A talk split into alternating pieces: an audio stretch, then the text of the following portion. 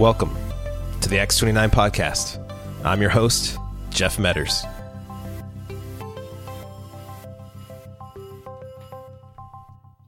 Diversity is a trendy topic in our culture, and it often elicits very strong opinions in these divided times. But the Church of Jesus Christ, we love diversity because our triune God loves it. Our triune God is transforming sinners into saints from every tribe, people, and language. The church really is a mosaic of mercy. Though our enemy tries to convince us that we're more divided than ever, we remain steadfast to the biblical ethic of unity through Christ, regardless of any and all of our differences. Pursuing diversity doesn't amplify divisiveness. It's actually an outflow of gospel unity. This is why Acts 29 is committed to always being a diverse global family.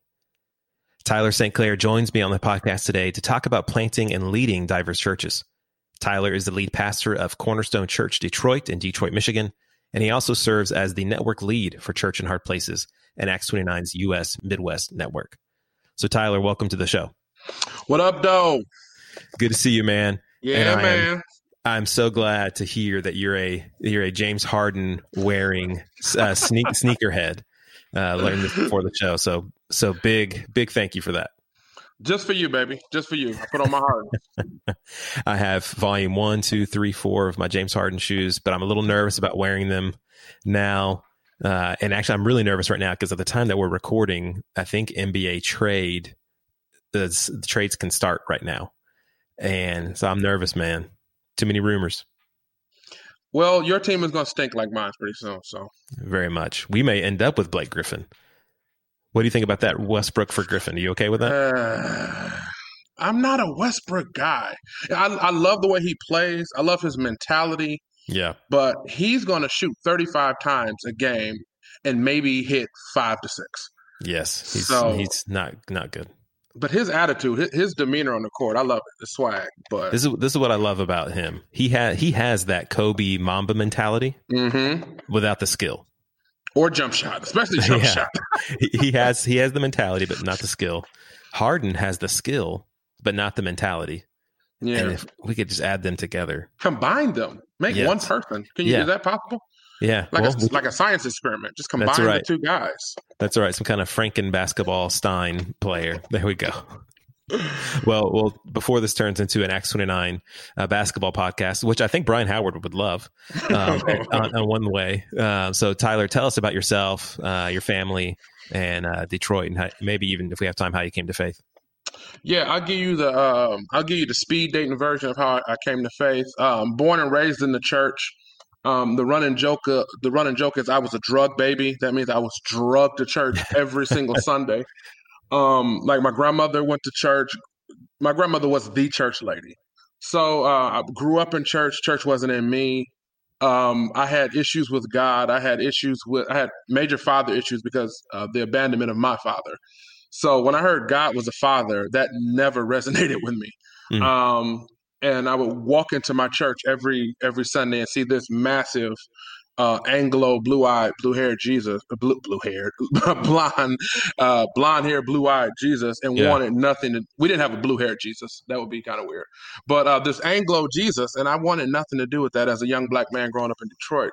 So at the age of 18, you know, I kind of ran the streets a little bit. You know, um, at the age of um, 18, on my 18th birthday, I was I was done with God. I was like, yeah, I'm, I'm straight on that. I'm off that. Um, and then one year later, when I turned 19, I was uh, confessing, weeping at the altar, uh, mm. surrendering my life to Jesus. Um, just a friend of mine became a Christian, and I, I, saw the literal transformation in his life. He took me to a men's gathering, and uh, as they say, the rest is history. At the age of 19, it, it was um, September 2001. I, I, gave my life to the Lord Jesus. I surrendered all, mm. and right after that, I knew I, I knew I felt called to be a pastor. Um, I didn't know what that looked like at 19. Again, I was a dude who didn't want anything to do with church. Right. And now I'm coming in and saying i want to be a pastor. And everyone, family, everyone thought I was losing my mind. Um, but uh, at 19, I said I, I want to spend the rest of my life um, in pastoral ministry in the city of Detroit, and it's it's been almost 20 years. Yeah, it has been 20 years. Good grief. Wow. Uh, no, 19, 19. It's been 19 years, and uh, the Lord has just been really, really, really kind. Mm, man, hallelujah. Yeah, I love it. I love it, brother. Um, so what's it like? So I'm I'm in Houston. I lived in mm-hmm. Houston my whole. I've been here my whole life. I've mm-hmm. moved. I've moved a few times around different different parts of Houston. And so, what's it like living in Detroit, Michigan? Um, how how's Detroit different? Um, you know, from from other cities. Yeah. So um, I grew up in Detroit, born and raised. Um, spent a couple years in and out of the city. Went away for college for a couple years. Spent a couple years living in the burbs but the, the, the majority of my life has been in the city of Detroit, and it's interesting. So I grew up in I'm I'm 39. Uh, I grew up in crack era Detroit, like all of the bad that everyone knows nationwide. Um, Devil's Night, where we would burn half the city down, drugs rampant, crime rampant, um, everything, all of the bad. Um, I remember seeing growing up as a kid, and and my family doing their best to shield me from that. Um, so what's so interesting now is there is a that was Detroit, you know. So now there is a a bit of a new Detroit, old Detroit, you know. And I hate to use the word gentrification, but just change, cultural change. There is there's still an element of new Detroit. Uh, there's still an element of old Detroit where there is just the the poverty, extreme poverty, broken school system, broken social system, broken family, all of the brokenness um, that, that's why we named our uh, church Cornerstone Church Detroit. We we wanted to see uh, broken lives, broken families, and broken communities rebuilt on the cornerstone of Christ. So there still is that old Detroit, that brokenness, but there's a new Detroit. There is dog walking and coffee shops mm. and falafel places. I don't know what a falafel is. I just know that they sell them now. Um, there is an element of renewal, and there is a uh, an element of uh, influx of people moving into the city. In 19, I believe it was 67, we had the riots of Detroit where the city burned for multiple days. And it was just, it just Google Detroit riots, 1967. Um, and that was the beginning of white flight, where, where um, white citizens in Detroit literally by the thousands, hundreds of thousands moved to the suburbs. And now we're seeing the reverse of that. We're seeing um, white singles, white families, um, and uh, upwardly mobile uh, African Americans move back to the city. So it's, it's this this new Detroit and old Detroit um, kind of going head to head. Mm. Yeah, I don't. You know, Detroit is one of the those famous cities of the United States. Um, mm-hmm. You know, I, I, don't. What, what's the population? Do you know like where it lands? Like, Around six hundred eighty thousand. Yeah, yeah. So it's not even one of the bigger cities, mm-hmm. um, or Houston in the greater Houston area. We're close to five, six million people. Um, it's it's a massive city. The traffic's mm-hmm. a nightmare. It's it takes forever. There's another Acts twenty nine church, still a part of the Houston area. They're an hour, almost an hour and a half away from me. Yeah, that's nuts. Um, it, it's it's crazy. And so just to think about the differences in all these cities, but people hear Detroit and they think Motor City. They we they may not think Detroit Pistons any any longer. They shouldn't. Um, they shouldn't. Um, you've got a baseball team, right? The Tigers. Um, they're in, but Detroit is one of those famous cities. Mm-hmm. Um, and the diversity we, we gave that, you we gave you cars and we gave you Motown music. That's right. Two great things. Yeah. Two two amazing things. Yeah, thank you. we'll give all the credit to Mr. Tyler St. Clair for, for this, this, beautiful music that we get to listen to. Checks um, payable too. I'm just joking. but you know, we, we brought you on to talk about leading um, di- diverse churches. Mm-hmm. Um, and so, what what is the makeup right now of, of Cornerstone Church Detroit? Well, well, first, before you answer that, how, how long have you guys been a part of Acts twenty nine now? Uh, we just celebrated four years. Uh, we launched as Acts 29 Church. Uh, we okay. celebrated four years of public ministry in October. Okay, cool, cool. Mm-hmm. Okay, so what's what's the makeup of Cornerstone Church Detroit? So um, I'm gonna give you pre-COVID um, because yeah, there's that. Um, so we were around 55 to 60 percent African American, um, around 45 to 50. It, it kind of you know depends on the Sunday. Um, white, um, and 75 percent. I would say 75 to 80 percent of the people who uh, attend on a uh, attend on a Sunday regularly, lived in the city. So, um, and we had a, a, handful of families and couples who would come in from the suburbs, but not a ton. And I would say half the people, black and white, um, I would say 50% live within three miles of where we meet. And that's kind of what we aim for. We want to be a neighborhood church. Um, we want to be a neighborhood church for old Detroit slash new Detroit, uh, the families who's been here forever, three, four generation Detroiters, and families who just moved in and looking for a, a healthy church. Um, our, our biggest what's interesting like i talk to i talk to pastors all the time and they say that um, they're having issues with you know millennials and reaching millennials like my church is full mm. of millennials i'm th- i'm 35 and i'm like grandpa at our church feel uh, there's a there, there's a handful of uh, couples uh, and folks around my age but mostly everybody is millennial and down um, but our, our biggest di- diversity um, is what, where I see it play out the most is socioeconomically. Right. Yeah, it's like when people think about diversity, uh, we often go to on what to ethnic diversity, which is right. huge, which is a huge one. But there are so many different kinds of mm-hmm. um, diversities present in the lo- in the local church. We've got socioeconomic, we've got mm-hmm. um, education diversity, um, yeah. male female diversity. Um, there, there's a lot of different things that, that we've got to pay pay attention to. Um, right. And it's clear, you know, if we think about the New Testament, um, unity amidst diversity was a was mm-hmm. clearly an issue in the first century too. Yeah. Um, they have the the racial diversity tensions that were there. Uh, you think about with Jesus and the woman at the well. We can go to the Book of Acts and see oh, yeah. the the challenges there uh, with the um, with the widows and, and the division that was happening. Uh, Paul and Peter there in in Galatians, um, but we also see um, gender struggles, uh, mm-hmm. male and female. Um, I mean, there, there are a lot of different kinds of diversities we got to pay attention to in yeah. in the church.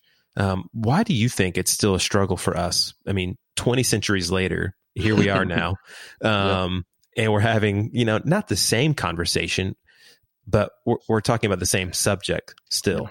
Yeah, man, I, I would say just because of human nature, um, I, our paint with a somewhat of a broad brush, but um, our natural default is to avoid discomfort. Right. Um, and as Americans, we've, uh, I'll just say it, we've built this, the American dream way of life based on comfort. Yeah. And I can frame my life in such a way that I avoid or attempt to avoid as much discomfort as possible. And um, diversity makes people uncomfortable um, worshiping, living around um, people who vote differently from you, people who um, somewhat somewhat vehemently oppose your political uh, views. Um, that's uncomfortable to people, and why would I choose that? right, I can right. go to my nice, safe, middle class uh, affluent, upperly mobile, predominantly white church and avoid that. Or I can stay in my traditional black denominational church and avoid that as well. So, I mean, yeah, it's I can I can reduce the amount of hard conversations I have to have. Um, I can avoid the tension, and I can just avoid interacting with people that I don't understand and I don't choose to interact with. Um, by worshiping at a certain place. Right. Yeah, man, you're you're so on, on the money because it is just a part of our our sinful nature. Um, you know, sin. You know, you hear the phrase talk about you know uh, things heal with time. Time heals things. No, like not at t- all. T- time is not healing um, racism. Time is not healing our discomfort with diversity. Um, mm-hmm every every sinner that's born um, from you know no matter how old you are we are going to mm-hmm. have um, this total depraved nature that needs to be renewed by the power yeah. of the holy spirit mm-hmm. um, and so uh, in one level i'm not discouraged that we keep having the, the conversation right. Um, because just like we have the conversation about um, finances we have the conversation um, about how to repent of lust uh, we right. have conversations about marriage issues. This is all mm-hmm. a part of discipleship with the risen Christ. 100%. And so, yeah, so we, we got to keep having these conversations And mm-hmm. that's why I'm I'm not discouraged by these conversations. No, me me either, bro. Because think about it, in the church, somewhat I wasn't around 50 years ago, but based on talking to people who were around 50 years ago and reading, they weren't having this discussion. Right you know so that that brings me some comfort that we're we're tr- we're trending in the right direction just by the fact that we're having these discussions. Yeah. Yeah like you, you hear the phrase all the time we got to go back to the early church. We got to go back to the first century. Mm-hmm. okay let, let's do that then. Let's have the conversation. Mm-hmm.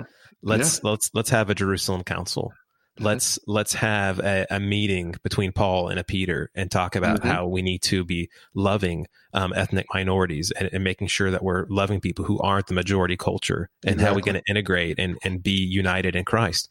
And so, let, so let's talk about that just from stuff that you've learned and what you're doing. What, what, what are some things that you've seen and, and how you're leading um, your church to, to be more diverse um, or to really just walk faithfully in that diversity? Yeah. What are some practical things you could think of?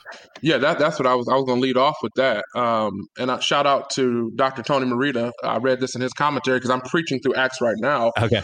Um, and he made the point that we don't create unity we maintain the unity that the Lord Jesus purchased with his blood. You know, right. we know it. Ephesians 2, he tore down the wall. He made us all one. Galatians 3, there's neither Jew nor Greek, bond nor free, male nor female, but we're all one in Christ Jesus.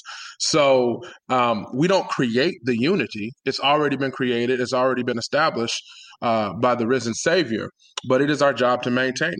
So yeah. I would say first, it's it's a it's a mindset of Jesus did this. Now it's our um, responsibility to walk out practically and maintain what the Lord Jesus already established. So that's first. Um, secondly, something that that we often have uh, the conversation we have in our church, and the conversation I have with brothers and sisters around this topic is um, our aim is unity, not uniformity.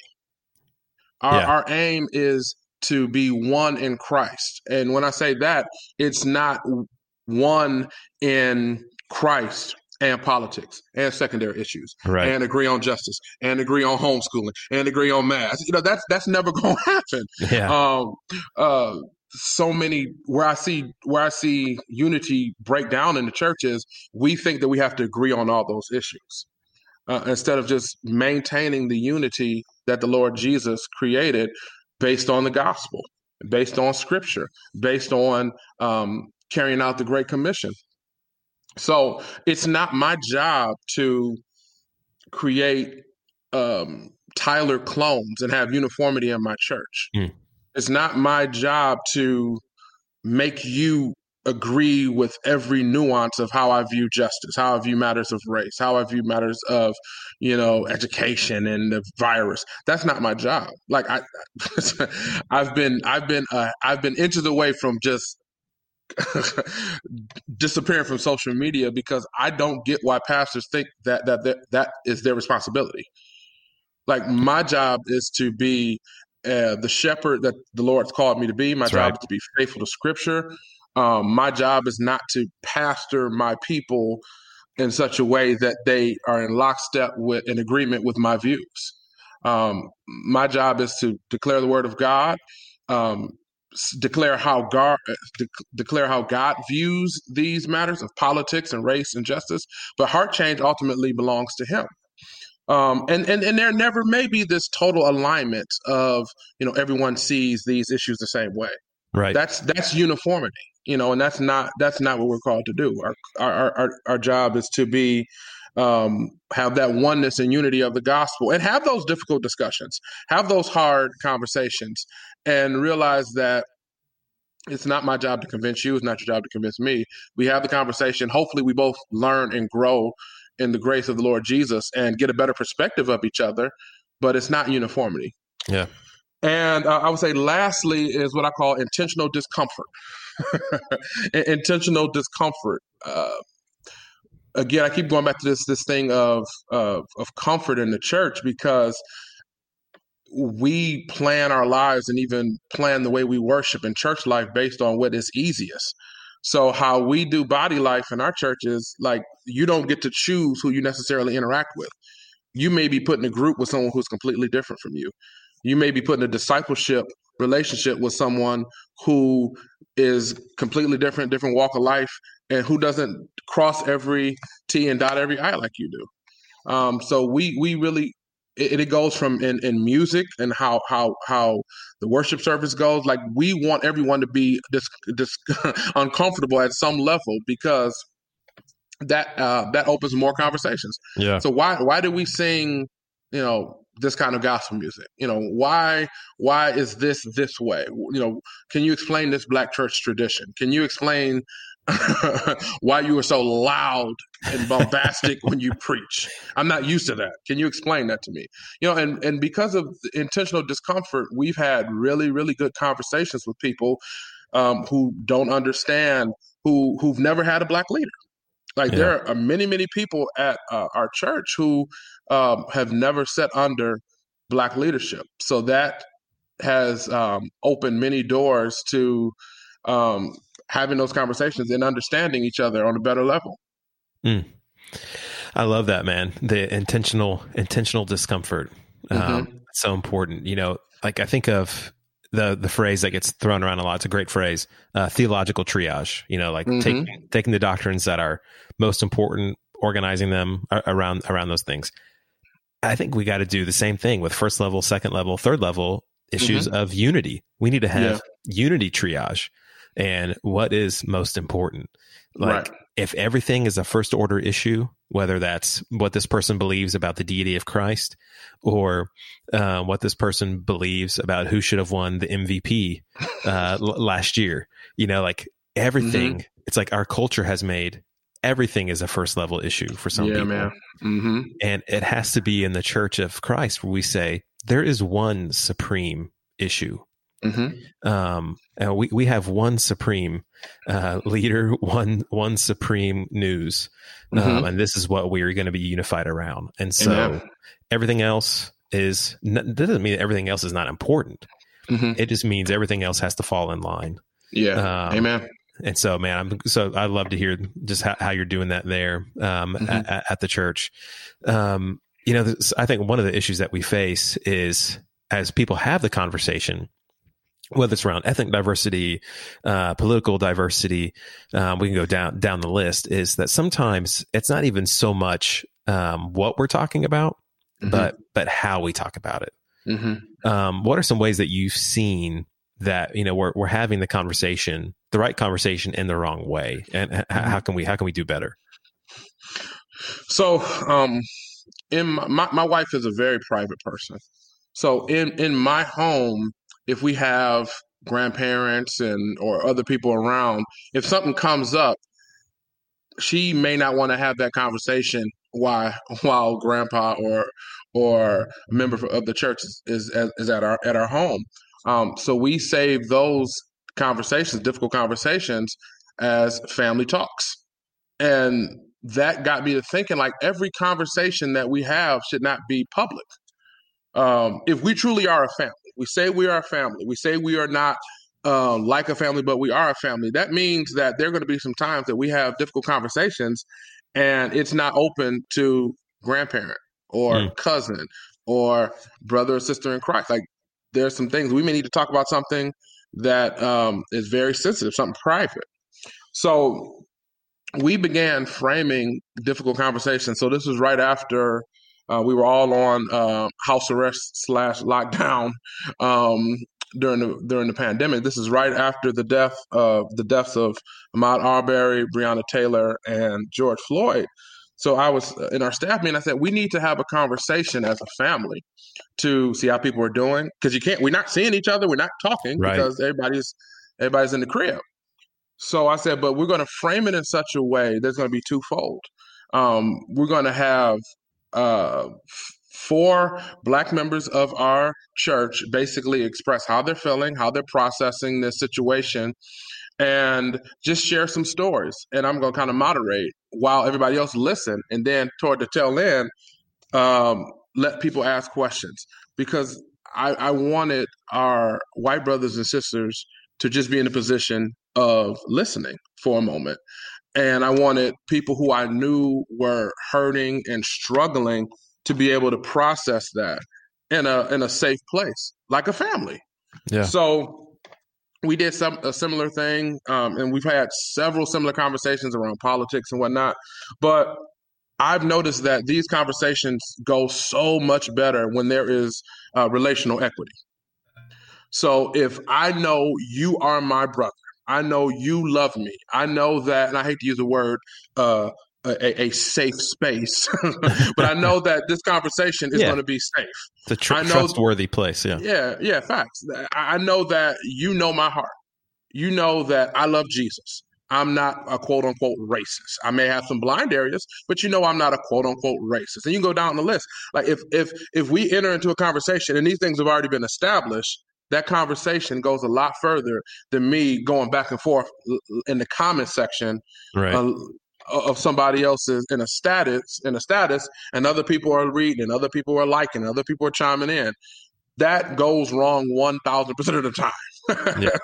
yeah. So um, yeah, those conversations in our church, we try to have those conversations where there's already some relational equity already built. So it, it's it, it goes much smoother. So you can be forthright, you can be honest, and yeah, when we had the Zoom talk, it went on. My thought was, oh, I'd just be 45 minutes. It went on for close to two hours. Wow.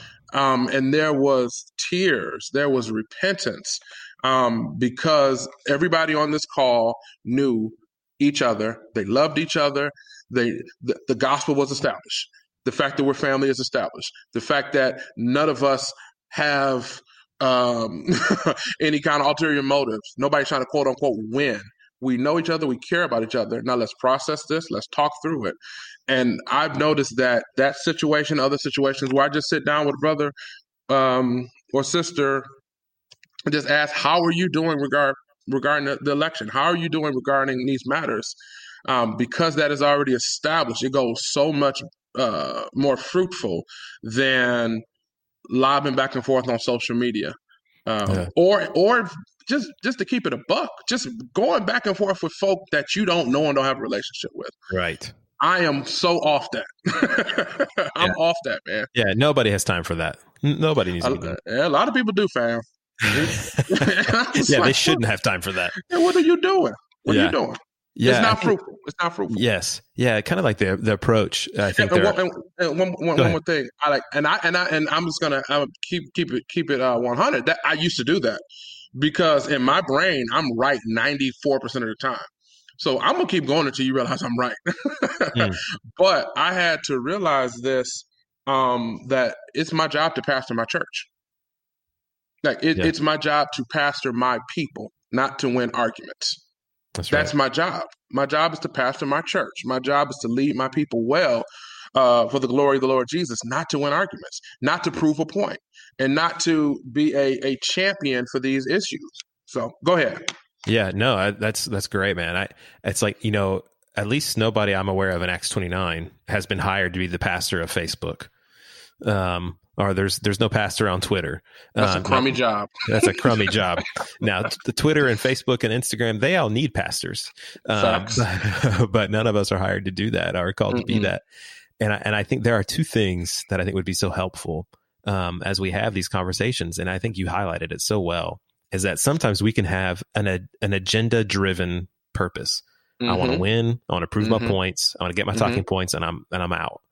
Mm-hmm. But what we really need is the affection driven uh, purpose. That's good, man. Is like mm-hmm. I'm coming with the heart, the love. Mm-hmm. Um, I, I want us both to grow in Christ, and I, yeah. I, I want to come and be transformed more and more into His image. And so I want to learn mm-hmm. from you, and mm-hmm. I, I, want you to learn from me. Th- that's really the posture that we have to have, or or we're just not going to get anywhere. Amen. Um, Amen.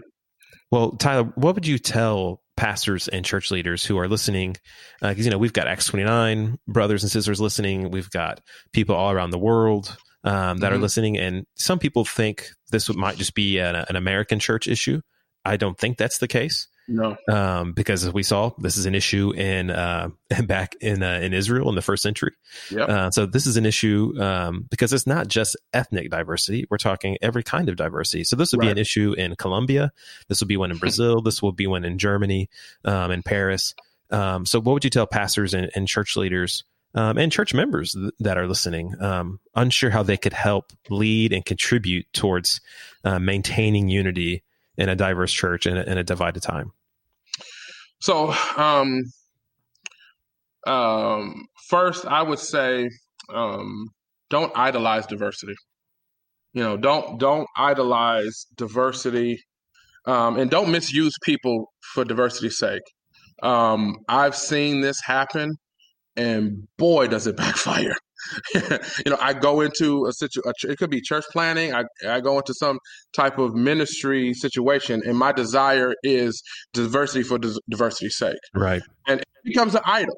It becomes an idol, and it becomes something that you a person is pursuing, and they and they misuse and, and they misuse and abuse people. Um, so I would say first, don't make it an idol. Don't don't make it an idol. It's something that it, it, it's the heart of God. It's something that we see as an outflow of the gospel, but it doesn't replace the gospel. Amen. Uh, so I, I, would say that I, I would also just say pursue planting a healthy church with healthy relationships, not just diversity for diversity's sake. So our job wasn't just to quote unquote plant a diverse church. We wanted to be a family.